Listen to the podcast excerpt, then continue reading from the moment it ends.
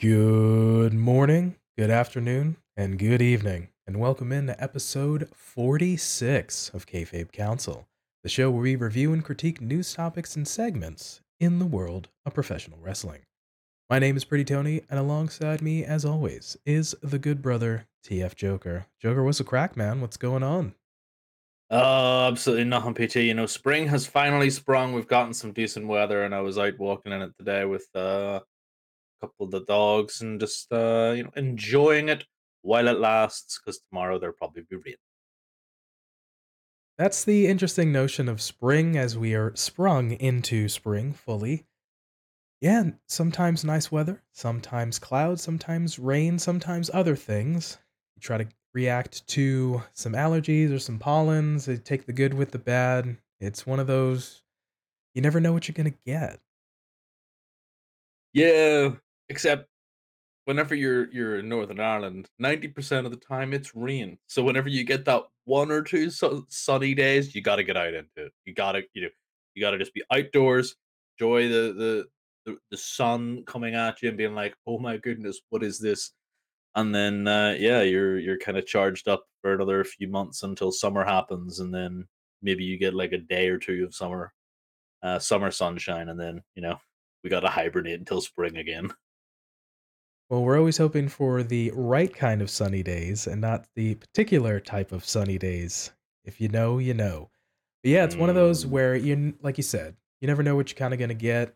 For you, sir, in Northern Ireland there, the weather seems to be a little bit more of a regular deal. Over where I'm at, can be, you know, can kind of get cool in the morning, warm in the afternoon, and really cool down in the evening time, such as with the spring. And I don't know, we get mostly sunshine, we get some clouds, it is what it is. So I get a little bit more of a variety of a feel, but hey, like we said, we kind of take what we can get.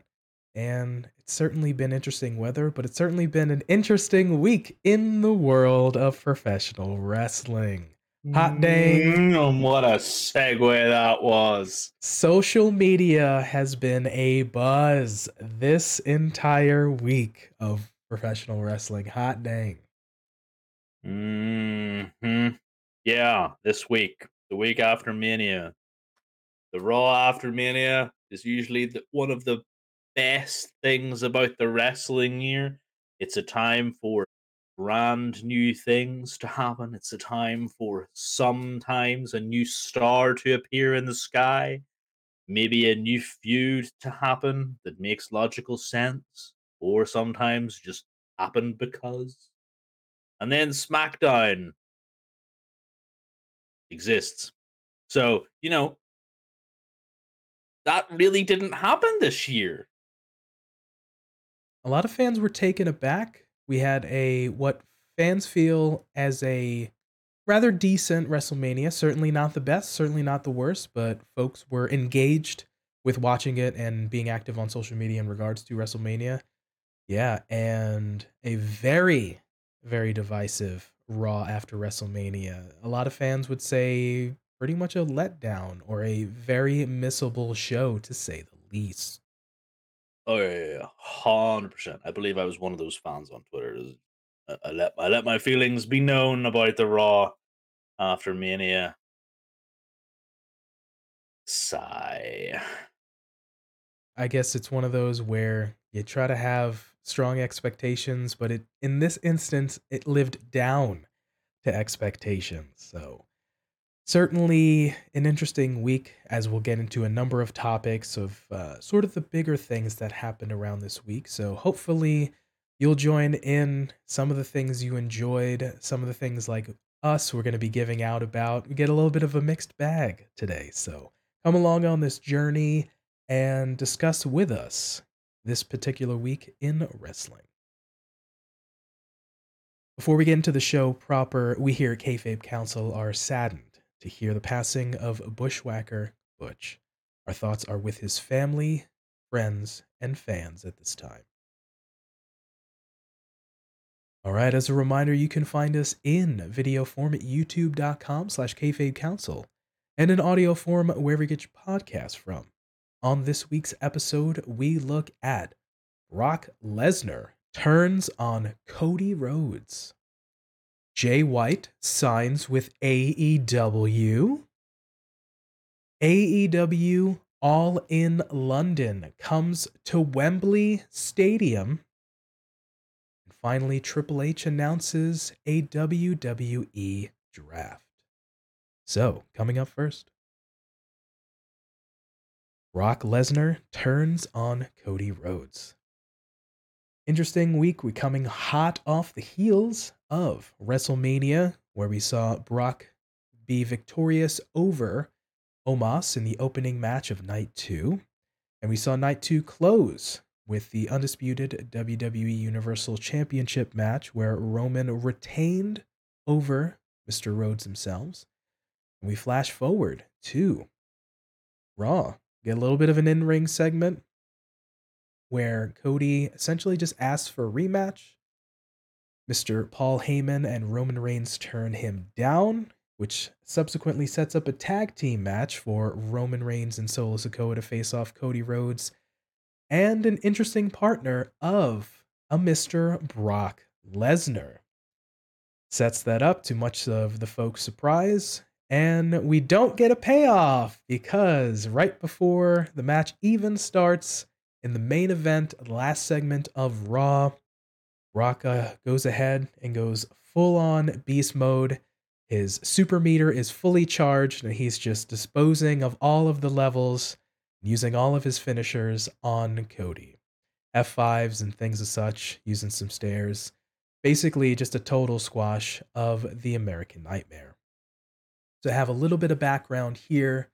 Uh, according to Fightful Select, is reporting that W W E's plan for Cody Rhodes versus Brock Lesnar's feud was planned well before WrestleMania thirty-nine, and also before Vince McMahon made his way back to W W E. Additionally, sources within W W E suggest that Lesnar was aware of his post-WrestleMania thirty-nine direction nearly a month ago. It's unknown if the entirety of W W E's creative team knew about the storyline, but the Beast was said to have had been well aware of the rivalry with Cody. W W E also hinted at Brock's heel turn ahead of his WrestleMania match with Omos during some of their interactions. W W E's plan to have Lesnar stand side by side with Cody before blasting him with the F five was handed out to the Beast about a month prior to Raw after WrestleMania thirty-nine. So, Joker, question for you, my good sir.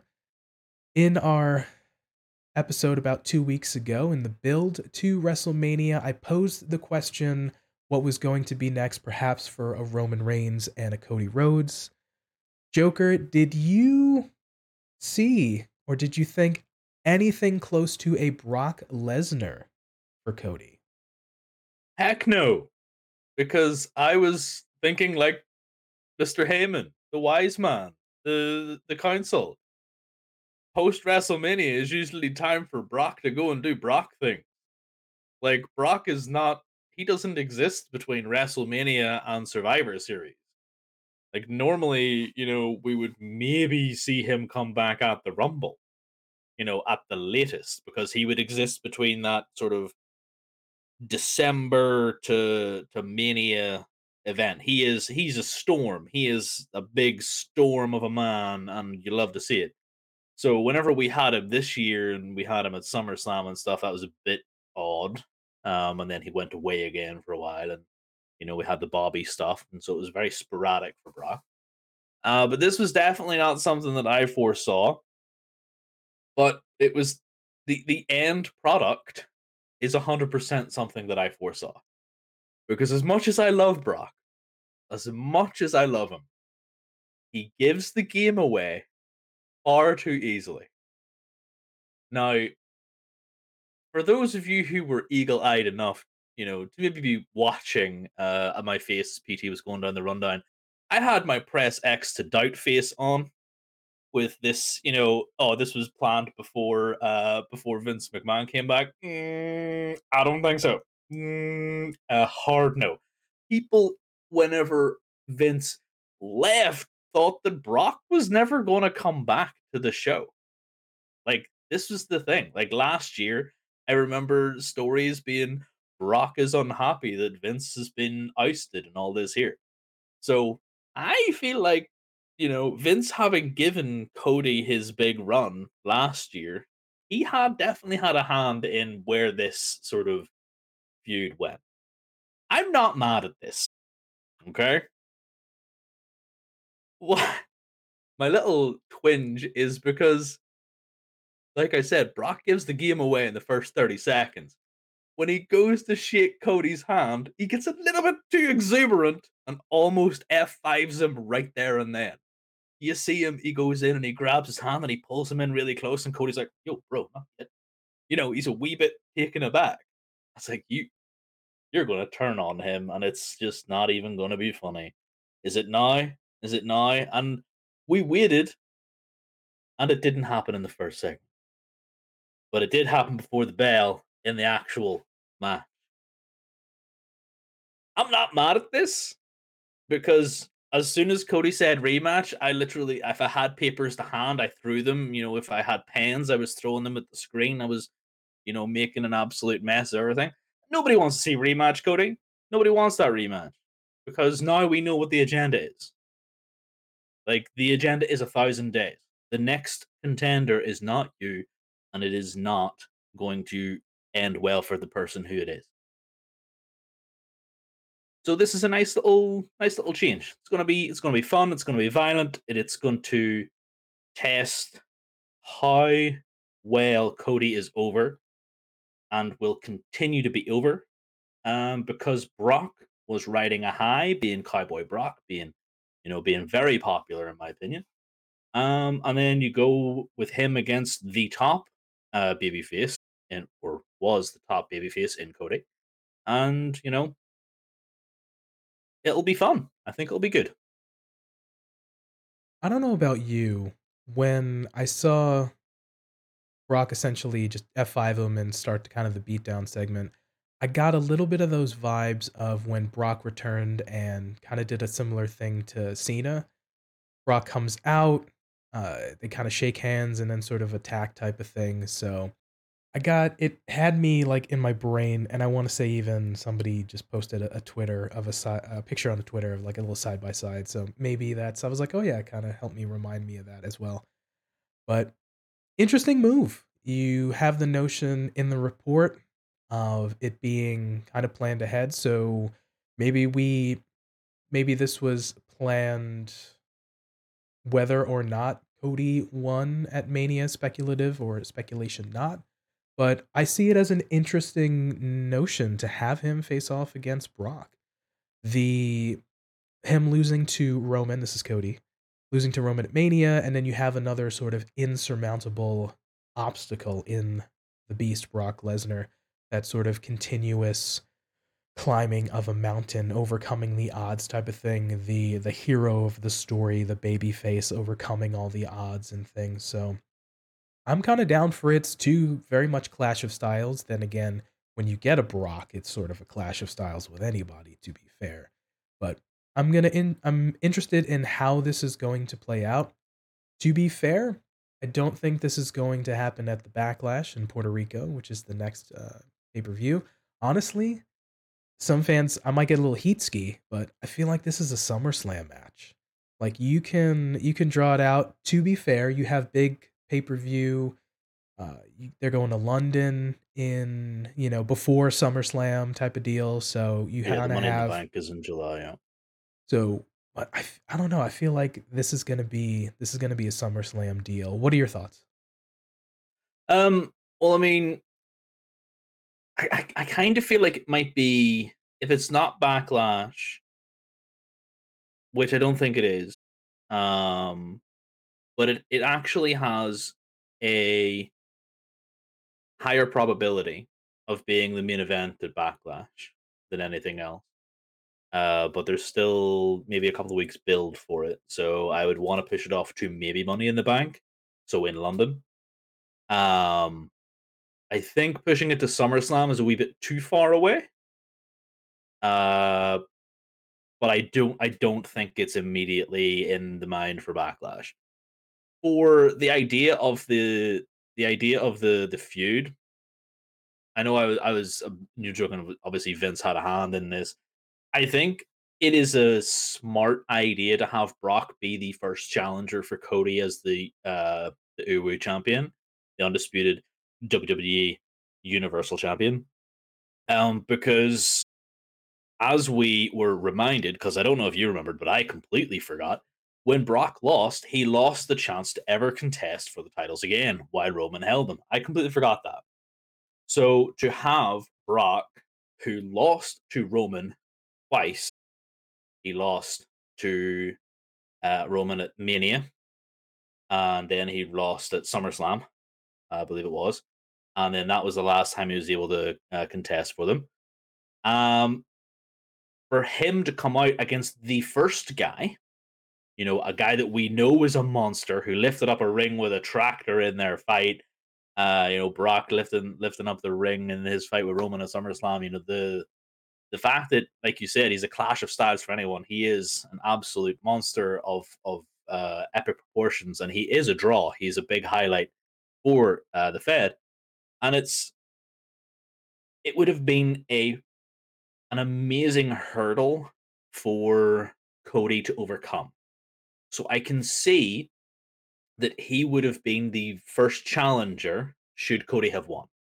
And it would have solidified Cody's reign while giving time for Roman to go away, recoup, you know, have, have that recharge time. And then for him to come back and maybe, you know, have another, have a rematch, et cetera, and try and get control of the bloodline. If that was the, if that was the way that the story had played out, that's logical. I like that. Now we have a buffer in the way of Brock Lesnar and Cody, keeping Cody away from Roman. It's not quite as logical, because what does Brock want with Cody? They haven't, you know, Cody Cody wasn't a, a thing when Brock was around. Like, Cody didn't exist in Brock's universe. He wasn't in the main event. He wasn't John Cena. So, like, yeah, the, the, the Twitter sphere, you know, uh, I remember seeing the same pictures that you saw where John Cena ejected after the Mania, F five'd after on the Raw after Mania, et cetera, et cetera. So the parallels are there one hundred percent. But there's no correlation between these two characters. There's no rhyme nor reason, in my opinion, that they should be going at it, because, like they said, He, he he stood to gain and lose nothing, Brock, this is, by participating in the tag match. So what what what's his reasoning? I would like to hear his reasoning before anything else. It's just going to be a fun match, but for me, I only see it as a buffer. And if that's all it is, fantastic. You know, we'll push on to we'll push on for Cody. Maybe regain this babyface push, even though I and a lot of other fans in the uh, W W E universe kind of agree, maybe missed the bell uh, on the perfect sort of uh, ending to the story, if you want, if you will. So it's just one of those things. It's cool. It wasn't particularly surprising, um, like I said. But uh, it's gonna it's gonna draw in some money. It's gonna make Brock richer. It's gonna make Cody hotter, and uh, yeah, it'll be uh, it'll be a nice little break from Roman going, yeah, I've got nobody else to beat. Intriguing matchup that I didn't necessarily think of, a Cody and a Brock, but like I mentioned before, clash of styles. It's gonna be an interesting piece for Cody to try to overcome the kind of big beast incarnate that is Brock Lesnar. There's an interesting note on SmackDown after the video package from this pa- early in the week on Raw. Wade Barrett on SmackDown announced uh, on the commentary booth, just sort of ham-fistedly thrown in, essentially saying that Brock was upset because he went on first on night two. So something, something, I'm mad. And I guess Cody was the first person to kind of, kind of thing. So uh, in regards to, that's just a sort of a ham-fisted thing to try to justify. I really honestly don't feel like that's going to be the actual reason. At some point, probably two or three weeks from now, we'll get a, a segment where Brock gets on the mic and just kind of lays it out and like, here's kind of the deal, uh, you know, F uh, F five and type of thing. Here's why I kind of picked you type of thing. So yeah, uh, I nice try, nice try, uh, Wade. Such a terrible reason. If that turns out to be the reasoning they use, I'm sorry, boys and girls, but did we ask one of our kids to write the reasons? Like, I had to go on first on night two. Wah. Boys, you weren't in a match with anyone other than Omos. Where did you? You were lucky to be on the card for Mania, Brock. I would have put you on SmackDown and put the Andre the Battle, Andre the Giant Battle Royal on night two as the opener. So you're lucky you even made it onto the card of that crap match. Well, certainly an interesting moment from this past week's episode of Raw. Probably one of the only bright spots, as weird as it was. Normally not a tremendous show that this one was. Down uh, cage match dot net, I believe it has a less than one perc- uh, rating, which is, to be fair and to my knowledge, the lowest rated show in Raw's history on cage match dot net. But sounds generous to me, dude. Be that as it may, this was one of the only true bright spots uh, that to come out of Raw. So interesting matchup we have forthcoming. Now that it's been presented, all right, I'm intrigued, but Joker, much like yourself, I'm going to be interested on how this is going to play out and kind of how we get there to kind of draw me in to kind of see when ultimately this match takes place. one hundred percent. I'm not interested in this in the slightest. Like, it, it, there's no compelling uh, plot points to this, so they're going to have to work really hard uh, to get me uh, to get me interested in this little buffer. Um, and yeah, if If that reasoning is is what they're planning on using, this is going to be a blip, Cody, that I'm just going to try and block out until you next, you know, manage to take on somebody who is going to be coherent. Fair play. So let us know down in the comment section below on YouTube, or hit us up on Twitter and Instagram, and let us know what your thoughts, impressions, and possible predictions about what is even going on with a Brock Lesnar turning on and eventually facing a Cody Rhodes. All right, next topic here. Jay White signs with A E W. Have a little bit of a background here. According to a report from Fightful Select, once again, White has signed a multi-year contract with A E W. The deal was in place before WrestleMania thirty-nine, and W W E sources were aware that the N J P W star would not be signing with Vince McMahon's company. W W E was interested in White following his free agency and were confident about signing him. According to W W E higher-ups, the company, quote, failed to communicate properly along the process. And A E W signing him might have been the result of Vince McMahon's return to W W E's board of directors in January and the lack of main roster signings since. W W E creative team was said to have had tentative plans for White, and as of last week, some in the company still hoped that W W E would obtain the signature of the Switchblade. So, dating back here, Jay White, free agent early this year, had a number of loser leaves town. One was a loser leaves Japan, and then loser leaves the company, eventually losing the the latter match to Eddie Kingston at New Japan Strong. There were talks of W W E interest from W W E and A E W, but Jay White made his debut on Dynamite this past week for A E W in the opening segment. Joker, I'll throw it over to you. What was your impressions of Jay White's shocking return slash debut for A E W? Really? This is how you're gonna do it? What? Just have him walk to the ring normally. No, like, shock attack from behind. No, come to save ya boy. No, I, I don't know. T K does not know how to do debuts, man. He needs to get in a specific, like, he needs to write a specific job role for all of his new signings, right? You're on piecemeal contract. Anytime we get a new signing, you come in and you have to book their debut. It has to be the most shocking thing ever. Because we had for a, a phase, the lights off, the lights on, and somebody new was in the ring.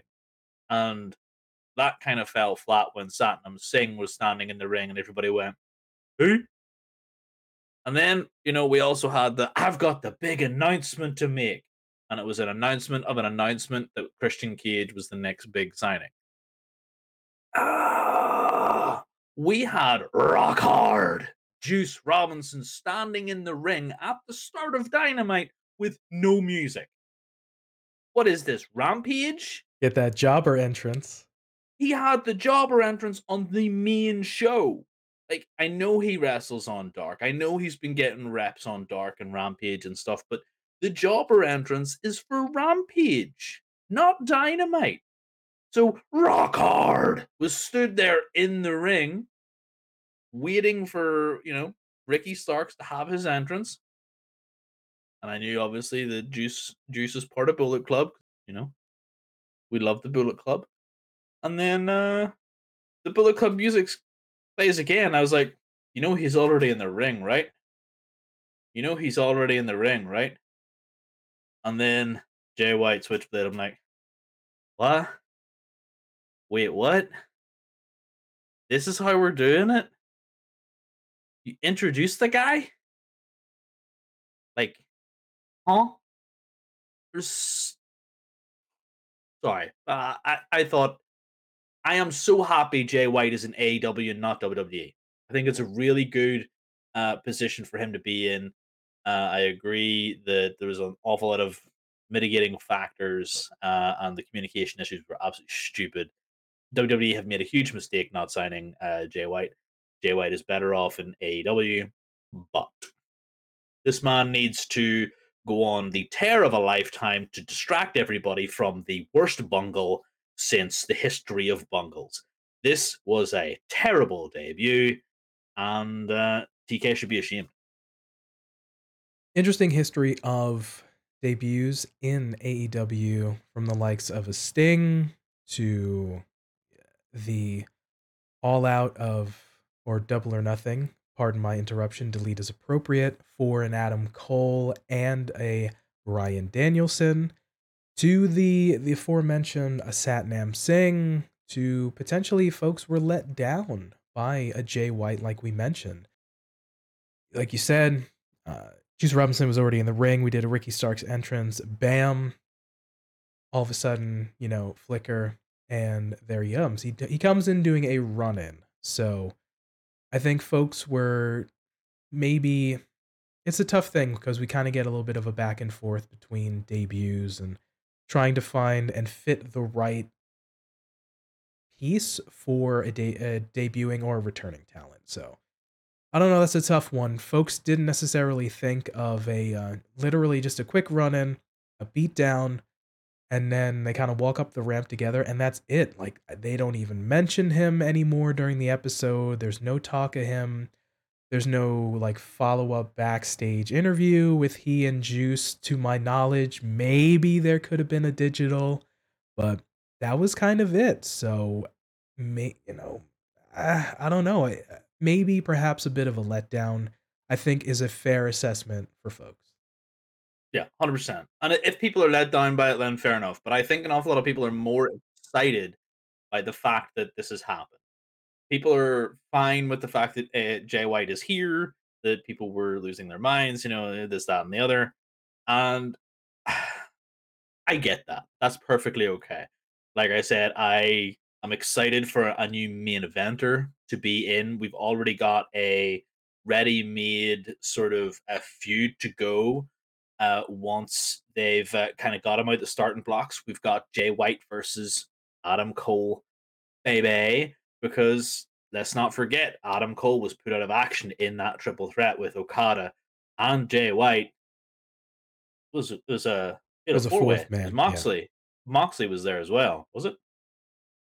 Whatever it was, doesn't matter now. It was Okada, Jay White, Bebe, and somebody else that Hangman. clearly doesn't bear.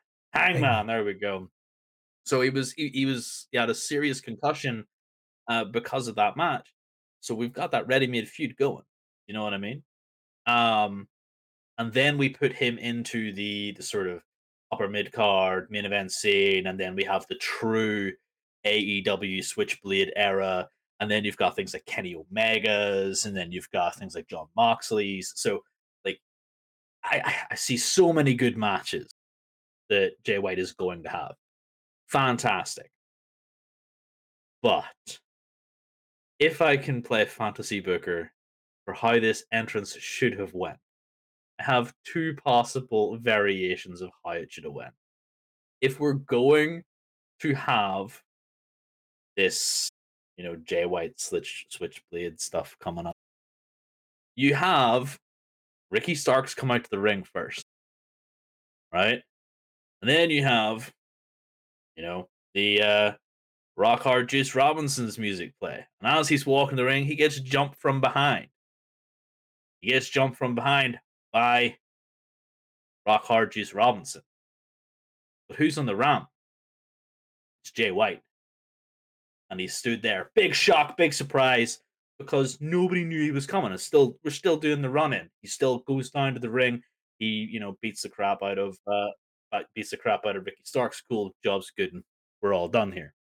The other way is you have a little bit of role reversal. You have, you know, Juice Robinson coming down to the ring to his music. Stop doing the jobber entrance on Dynamite. Don't do it. Come on. Do that for enhancement talent. Don't do it for someone who is clearly a big star and is aligning himself with your brand new acquisition that was not cheap. So you have him come down to the ring, and before anything happens, shock and awe, we have Jay White blindside Ricky Starks. Everybody's shocked. He hasn't been announced by the Tron, but we have the shock of Jay White come in and be like, "Oh my God, it's Jay White, Jay White tonight, blah, blah, blah." And then we cut to a backstage segment afterwards, and then we have an interview with Jay White and Rock Hard Juice Robinson, like they should have done. Like, these small tweaks make that entrance and that debut a lot more impressive and a lot more groundbreaking for what should be a huge star, because let's not forget, last year at Forbidden Door, he was the I W G P Heavyweight Champion. Fair play. Also, congratulations to Sonata, who just beat Okada for the I W G P World Heavyweight Championship. So, congratulations with that. Congratulations, Sonata. But yeah, it's one of those things mentioned earlier in a little bit of the background that, you know, the notion of creative or type of thing. We have the creative for decision by T K the Booker to kind of have this bit of a run-in and the potential of a Bullet Club-esque uh, kind of joining together in A E W type of thing. So we get a little bit of uh, Bullet Club in A E W and Impact, and then, of course, in New Japan, little things of such, the little W W E contingent. So the nature of Bullet Club kind of taking over the world. I'm in agreement that there, we can we can still grow from here. Jay White's a big catch. Obviously, folks that are familiar with him know that the guy can work. Uh, just watch the most re- the recent Wrestle Kingdom for just proof of that. But yeah, man, this guy, we can have a little bit of a Bullet Club thing, like we mentioned with Juice. We can have interactions with, is he still friends with Uh, Adam Cole type of thing, or the Bucks, or the former Bullet Club leader Kenny Omega, all these little things that we could potentially go on. So there's still room to creatively go from here. And the interesting thing about the leadership or creative in W W E, they mentioned that the leadership failed to communicate properly along the process. That's a tough thing, man. if one of the things was maybe they were having some talks and they just kind of fell through or forgot to communicate or got a little busy with uh, WrestleMania type of thing, the fact that they mention that creative team had tentative plans means that the right hand was not talking to the, the left hand, and the uh, the higher-ups were potentially not talking to the uh, the folks that they directly report to. So things of such. Either way, I think communicating and creative can always be a lot better, as we've seen in any of the companies, that notwithstanding.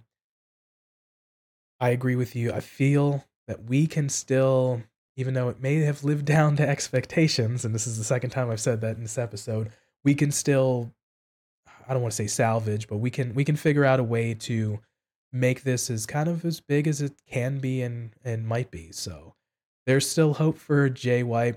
Honestly, I feel like this was maybe the little bit of a better deal. Uh, there's maybe more things for him to do, maybe more stories, as opposed to in W W E where he might be, oh, I'm going to fight Seth Rollins. So I felt like that would have been his first thing out the gate. And not, not to spite Seth, but I feel like there's more story to play in A E W than there is to W W E. More relevant stories. Yeah. For for Jay White specifically, I think that one hundred percent I agree. Uh, like like I mentioned, a couple of the, the the competitors that he could face, and I like to to my mind, I can't think of that many people in W W E that he could face that he could have those sorts of compelling stories. And I heard uh, a little bit of a a little bit of a well, I, I say I heard I read a tweet that somebody had mentioned the comparisons of the debut at WrestleMania to a debut at a Raw, uh, Raw after Mania, where if Switchblade did sign with um, with W W E, he wouldn't debut at WrestleMania because the casual fan wouldn't know who he is, and so wouldn't get a pop quite to the likes of Cody. Hmm. But he would get a bigger pop at a Raw after Mania because the more hardcore fan would be at the Raw after Mania as well. I don't know how likely that sort of argument, you know, how much weight that holds, but it kind of made sense when you consider the people who want to go to Mania are going there for the spectacle and they're going there to see the biggest sort of thing happen. They were like, well, who who is that guy? I know that if somebody from N J P W, if they de- if they debuted, when I was a kid, I'd be like, well, I have no idea who that is, but he's got a flashy entrance, so yay. Um, so I can see that sort of thing. But the only people I can see Jay White having any sort of thing to deal with is, like you said, Seth Rollins, maybe a Cody, maybe a Bobby Lashers. L A Knight, I'd like to see him against L A Knight. Uh, but I'd like to see L A Knight against everybody. So, yeah. If we have to pick, though, I'm glad he's at A E W for a couple of years. Um, we'll see how well they deal with him. Um, because I could change my tune depending on how they build him. If we get nothing from Jay White next week, which... odds are we shouldn't. We will get something from Jay White next week.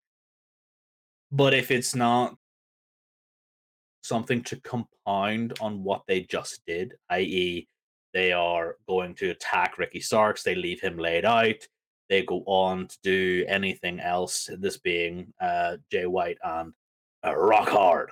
Love it. Rock Hard. Juice Robinson. Um...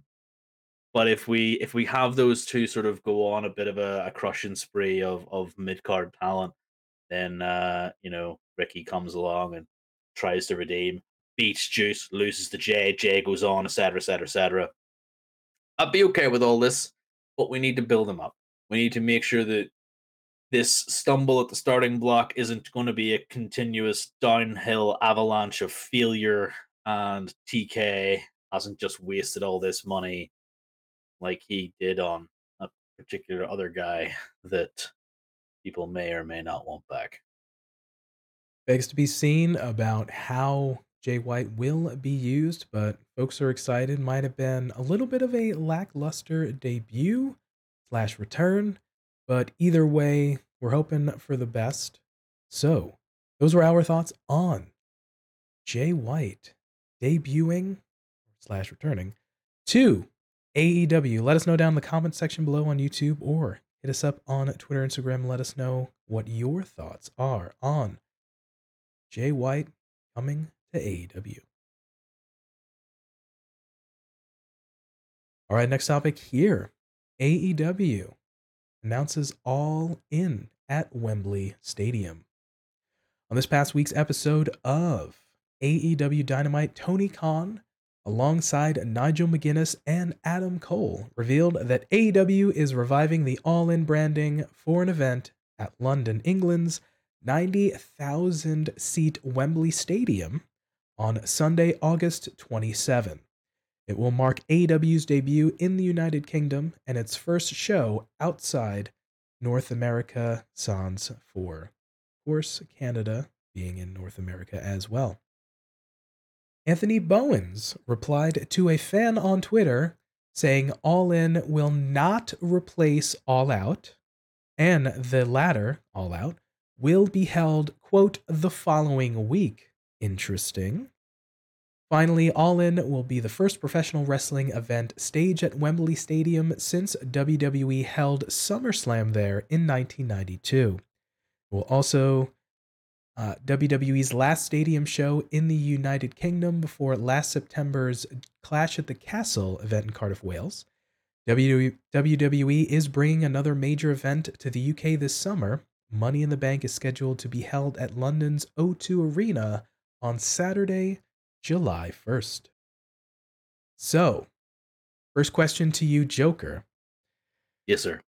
The announcement that A E W is bringing a show. Obviously, we knew it was coming to the U K at some point, but it was announced that, I mean, this is big. This is not an arena show. This is Wembley Stadium. This is a stadium, football stadium, potentially the likes of a eighty thousand plus seater. Joker, you being over in the U K,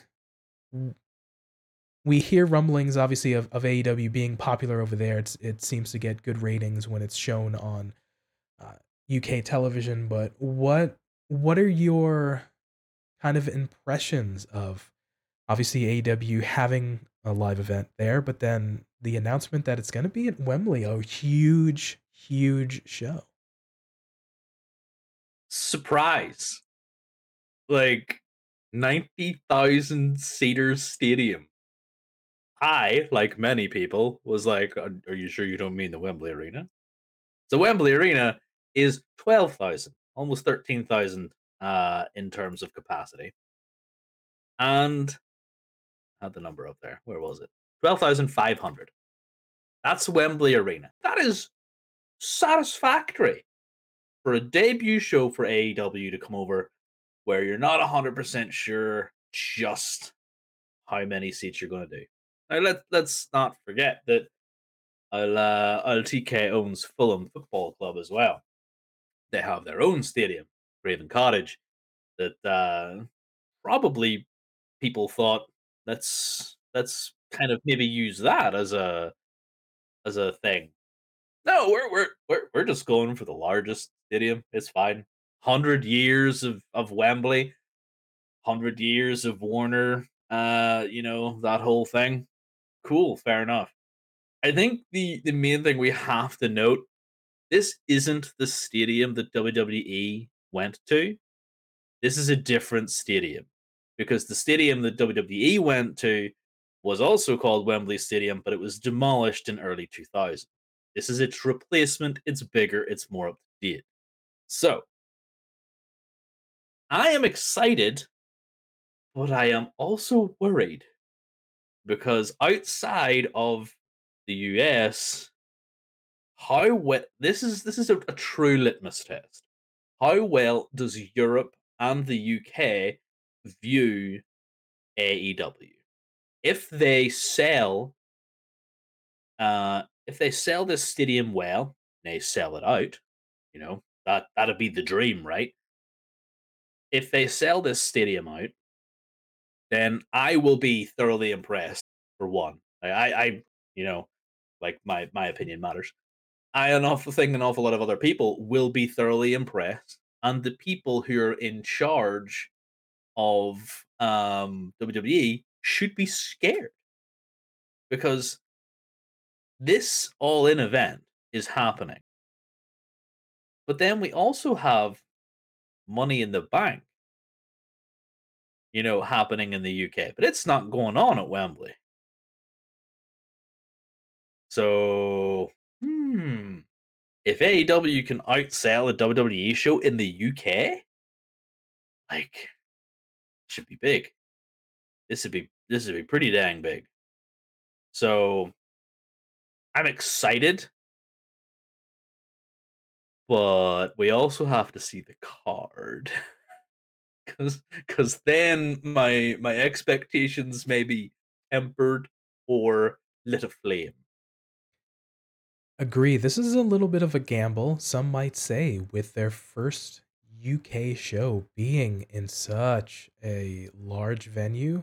There are concerns. I mean, we, we hear reports that A E W is very popular in the U K, you get in terms of ratings and kind of things of such, and, and social media garnering that A E W is just really, really big over there. And you, you, at least on my side of the pond here in the U S, we hear every once in a while that the U K is starved for W W E or, or potentially an A E W or like large wrestling shows, be that as it may, even though the U K has a number of promotions that you can potentially see, obviously not to the scale of a W W E or an A E W, but yeah, interesting, I guess, sort of gamble that you're going with that.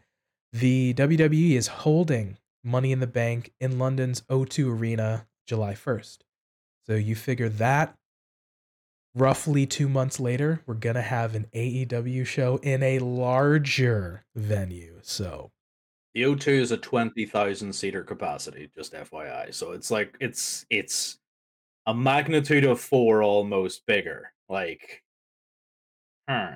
If W W E's second pay-per-view in a year in the U K doesn't sell out the O two, and A E W come over a little bit after that and sell out and sell out Wembley, whew. I have a little bit of concerns that now we have two big shows, Money in the Bank at the O two on July first, and then this All In on August twenty-seventh, roughly two months apart in England, that there's competition. You know, I'm sure, much like I heard the Clash of the Castle in Wales, crazy expensive for tickets, for for hotels in and around Cardiff. It, it was just crazy, crazy expensive. So where I'm going with this is, if you have an expensive show, W W E for Money in the Bank, right? And then I guarantee that the tickets prices for All In at Wembley is going to be expensive. Folks might have to choose between one or the other, so that, you know, it may potentially hurt the drawing power of both shows. Regardless, I think it's one of those that this is, like you said, going to be quite the litmus test to see if A E W is going to potentially sink or swim. Um, I think there's they're going to sell a lot of tickets. There's, I think, a pre-sale upcoming shortly, uh, potentially, if I'm not mistaken. And I think folks are interested, but it's going to be quite the test, like we said, to see if this does well. Folks always hope for a sellout, but if this does well, then we could potentially have more shows in the U K as we branch out to other places in Europe as well. Man, this is going to be certainly interesting, to say the least. Oh yeah, one hundred percent. And the thing we have in the U K is a lot of our arenas and stadiums are in the capital cities. And the capital cities are expensive. Regardless of where you are and what's going on, Belfast, Dublin, Cardiff, London, anywhere that is a huge city hub, like Manchester, et cetera, expensive. So it really doesn't make a difference that these things are on. That's how much it costs. That's how much it be.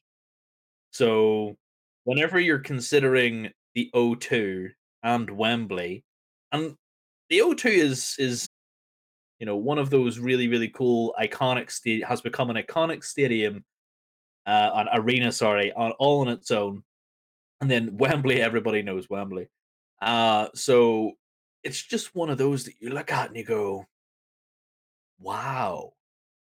The confidence, the cojones on T K to be like, we're going to Wembley, baby. And getting McGuinness in on it.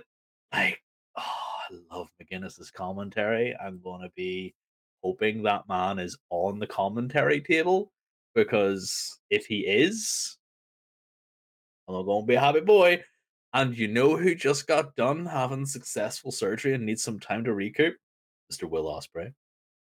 Mister Will Ospreay is also British. Mister Will Ospreay could be at Wembley, yeah. Let's have let's have uh you know, let's have a whole bunch of uh you know uh people with Haterade signs. Jimmy Hater in freaking Wembley Stadium. The pop.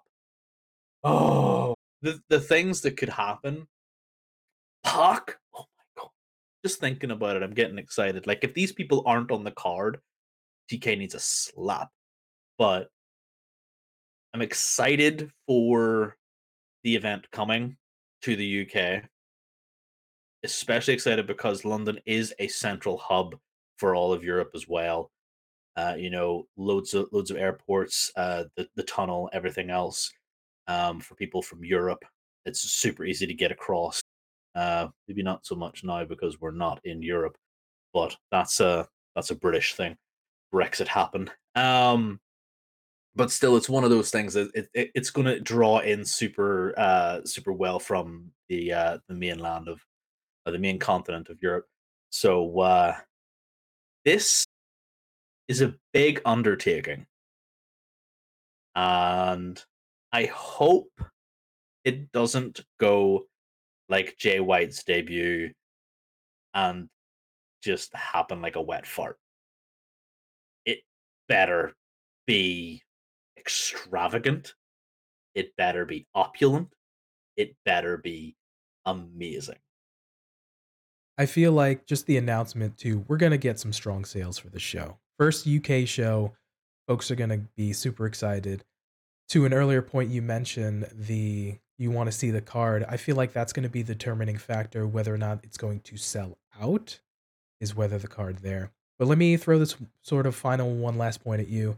In I mentioned in the intro to this segment here, Anthony Bowens replied to a fan that All In is still going to happen, which usually happens around Labor Day, which is roughly the first uh, Monday in September. So this potentially the notion of it being a, a sort of super show, but maybe not necessarily the pay-per-view, quote unquote.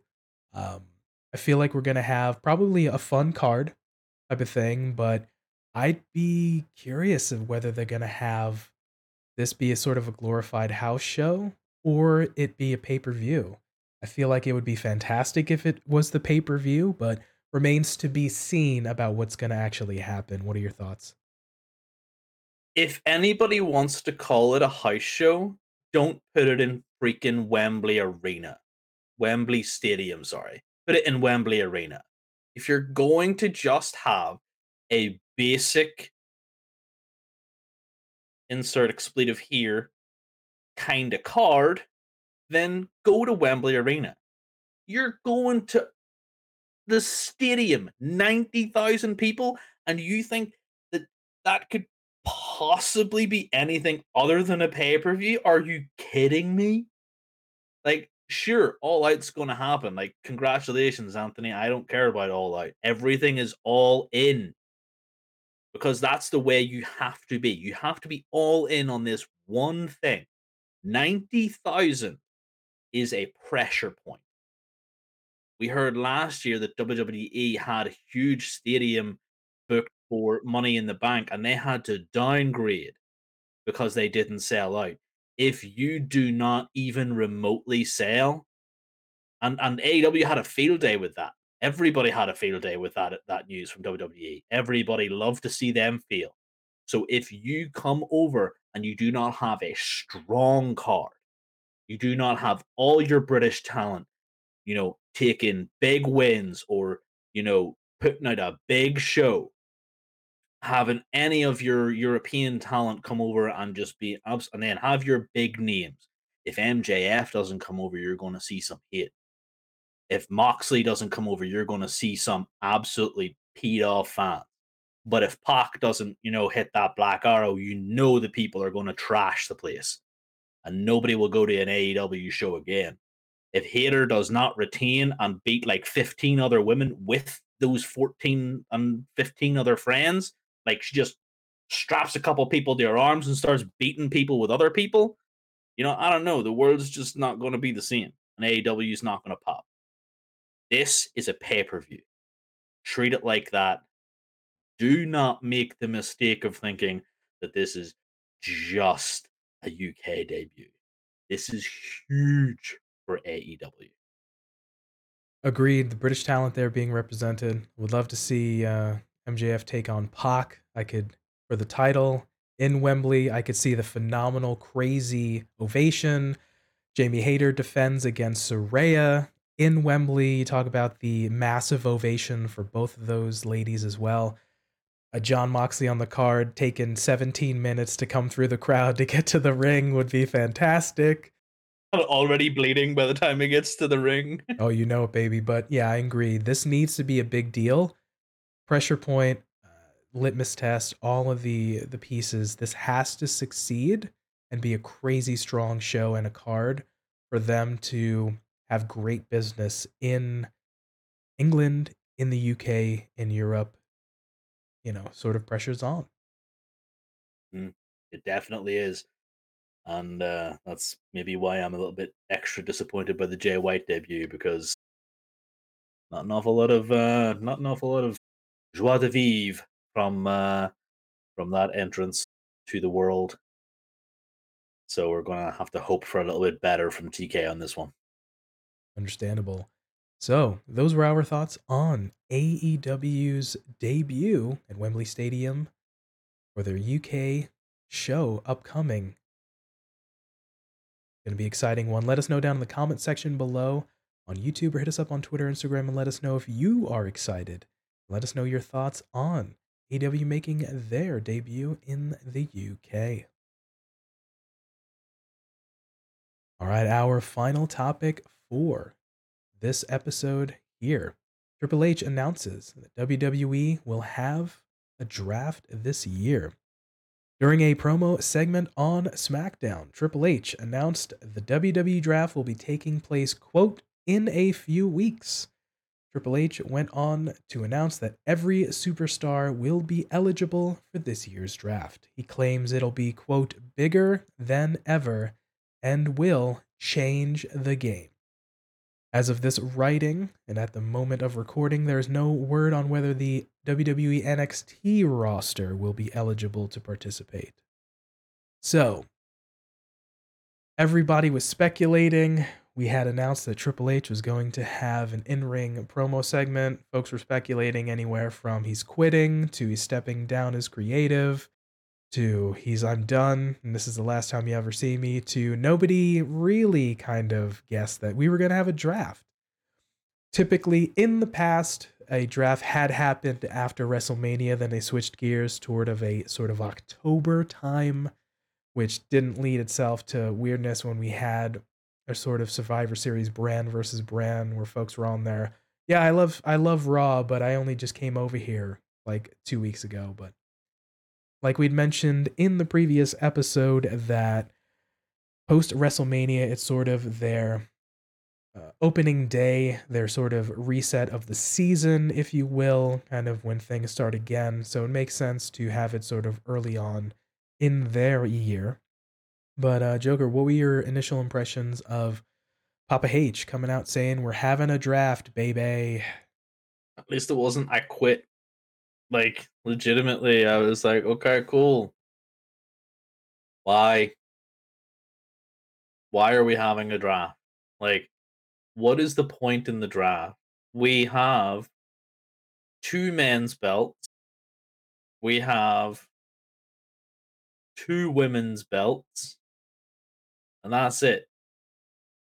Like, the tag team, the women's tag team championships, just, they're never, they're never booked right.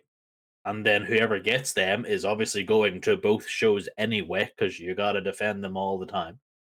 And then, or defend them all the time, sorry. Let me just put that in heavy quotes, because when was the last time they were legitimately defended?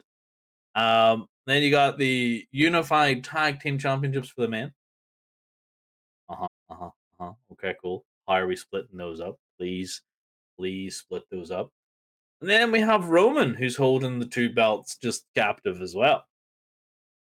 How are you going to have a unified champ and try and have a brand to split the uh, to split the the, the the the sort of employees? Like, how are you going to do that? Because who is then going to want to go to a Raw if the champ is on SmackDown? And who does want to go to SmackDown if the champ is on Raw? It doesn't make sense. Oh, but Roman can go to any show. It's like, well, then what's the point in the draft? Like, legitimately, what is the point in the draft at that point? I can see them moving Gunther to Raw and Austin Theory to SmackDown, to swap the to swap the uh, U S and Intercontinental titles. But why would I, as talent, want to be on the show where Roman is not? And if why would I, as a viewer, be interested if Roman is exempt from the draft because he has to go to both shows? It comes back to my favorite thing about wrestling, complaining about wrestling. Don't put two belts on the same guy when they're your top belts. It's stupid, and now you are trying to get yourself out of this hole, and you are just digging a deeper hole. The idea of the brand split.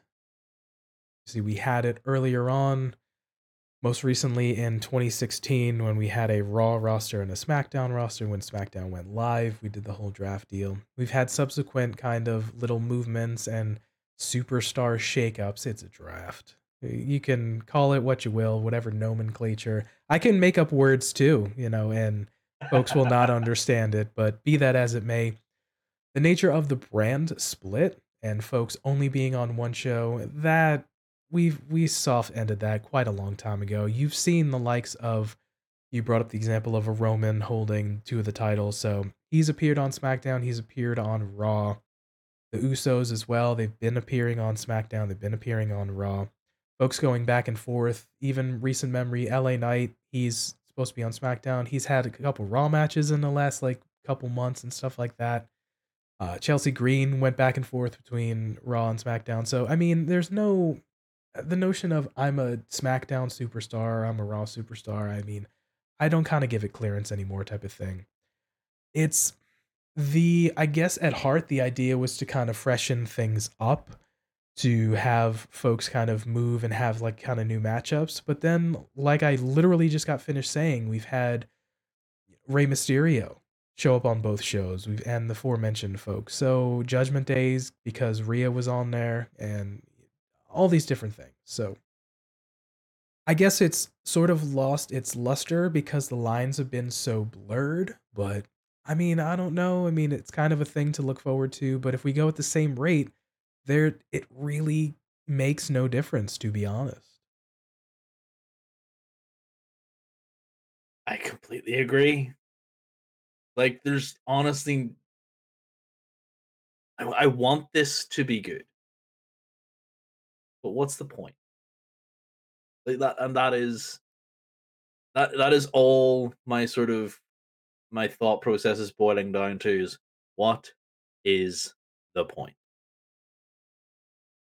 Yeah, it's fair play, but be that as it may, because it doesn't seem important, we're gonna make it important because we're gonna have crazy predictions about what's going to happen in the draft. So I'll kind of go first, and I'll just going to go super extra mega chaotic. Uh, let's do this. Let's have Roman exclusively appears on Raw, and then uh, Cody moves over to SmackDown. And because Roman's on Raw, they have to create a new world championship where Cody gets to vie for that. So Bob, your uncle, and we get to solve that nature. The two belts eventually go into one championship, so we'll figure that out.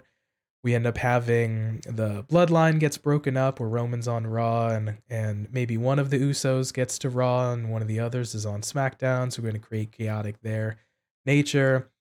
We have, because at the moment, Sammy and K O are holding the red and the blue straps, they can temporarily appear on both shows, but then they're going to get broken up because we're going to cause some chaos. Uh, L A Knight fights, uh, stays on SmackDown and fights Cody for the finals in the World Championship match there. We get the uh, Charlotte's off, so she'll eventually be returning on N X T, this, that, and the third. Braun Breaker's coming up. He's going to be on Raw, and he's going to face Roman Reigns for the championship, potentially at SummerSlam. Gunther's going to be there, and he's going to probably move over to Raw and face, I don't know, let's go with that, Bobby Lashley, because I would just love to see that. Uh, by proxy, because Roman's on Raw, the Hurt Business is going to get back together. All these fantastic things. So those are just a little bit of my sprinkled chaos. I don't care. How about you, Joker? Let's uh, let's put this in a blender and uh, let's make some either people pop or get heat on us for these predictions. I feel like you stole a lot of my predictions there, dude, because, like, you know, the Bobby Lashers versus uh versus Gunther is definitely one of my things. I'm going to go out and say Judgment Day is obviously going to SmackDown with Rhea. SmackDown has Rhea, everybody, except Dom Dom is going to say stay on to uh, the Raw. Dom Dom is getting split up from Mommy, and he's going to have a tantrum about it. And the L W O is then going to move over to Raw as well. Ooh, we're gonna have some. We're gonna have some cheeky shenanigans where Dom Dom's gonna try and uh, you know, disband the L W O, et cetera, et cetera. Um, I feel like we're probably going to see something really silly with splitting uh, tag teams up, uh, and for final nails in the coffins for factions, Bayley is going to stay on Raw. Io Kai and Dakota Sky, Io Shirai or Io Sky and Dakota Kai are going to go to SmackDown. The news is anything to be listened to. You know, this they're, they're sort of being broken up, and then, you know, it kind of has fallen flat. I had high hopes for it over the last while. It's sort of died a slow death, um, death by a thousand cuts. All this, all the losing and the.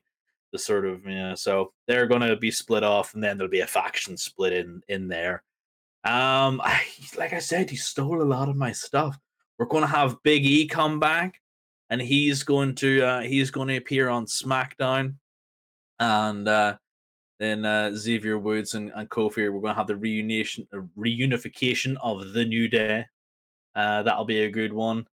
Um.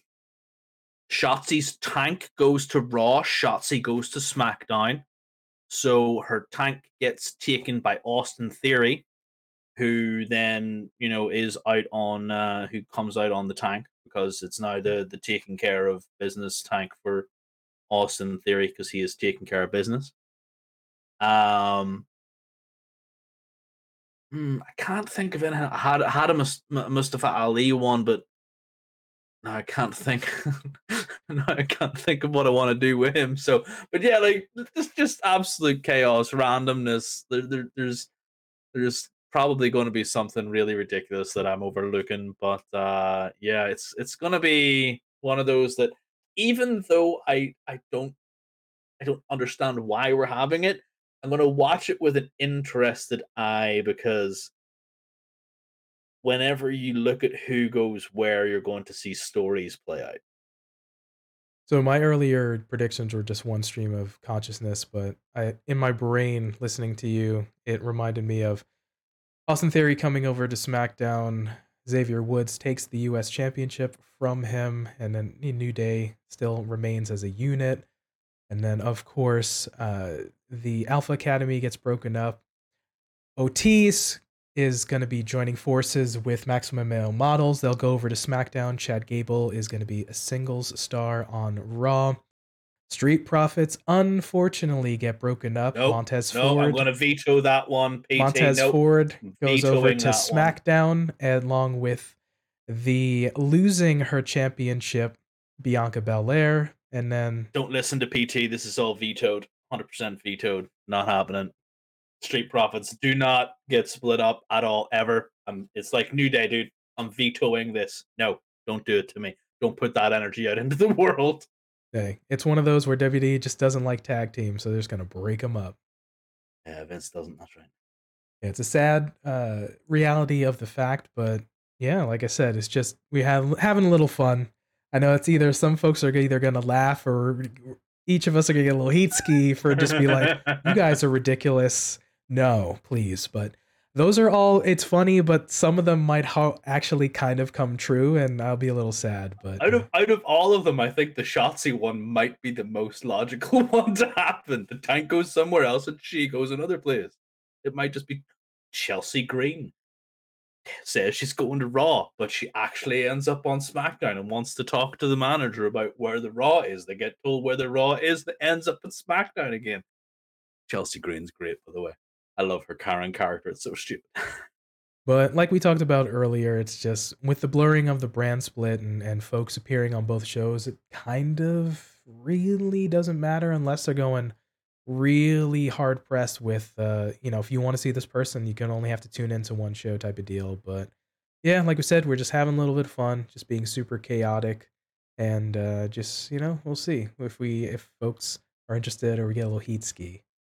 But those were our thoughts on Triple H announcing an upcoming W W E draft. Let us know down in the comment section below on YouTube, or hit us up on Twitter, Instagram, and let us know if you have predictions for the draft, or if you're even interested or you're disenfranchised about even a draft altogether. All right, that about wraps it up for us, Joker. Interesting week post WrestleMania in the wrestling world. Yeah, interesting is one word. There was definitely...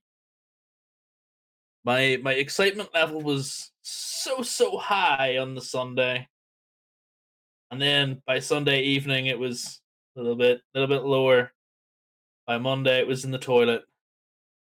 By Wednesday, it was still in the toilet. And then this weekend, it's, you know, kind of kind of fair to middling. I don't know. It's just... Maybe my expectations were too high.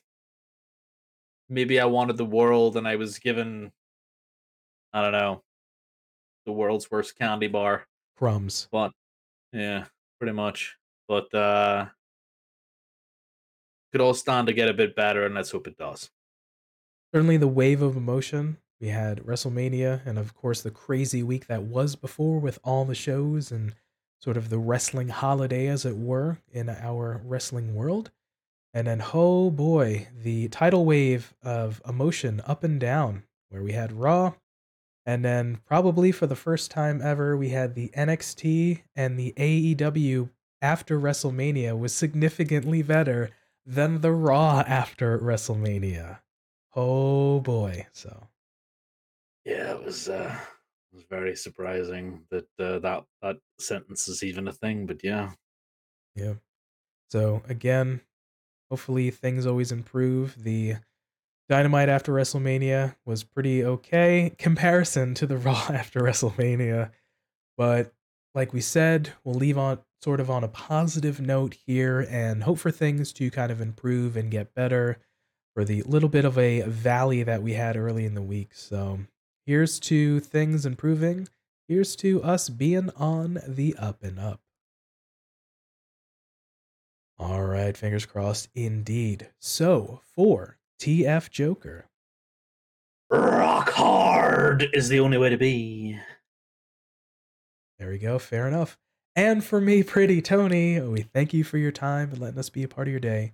And remember, Be good to yourself, be good to each other, and we will catch you next time. Peace.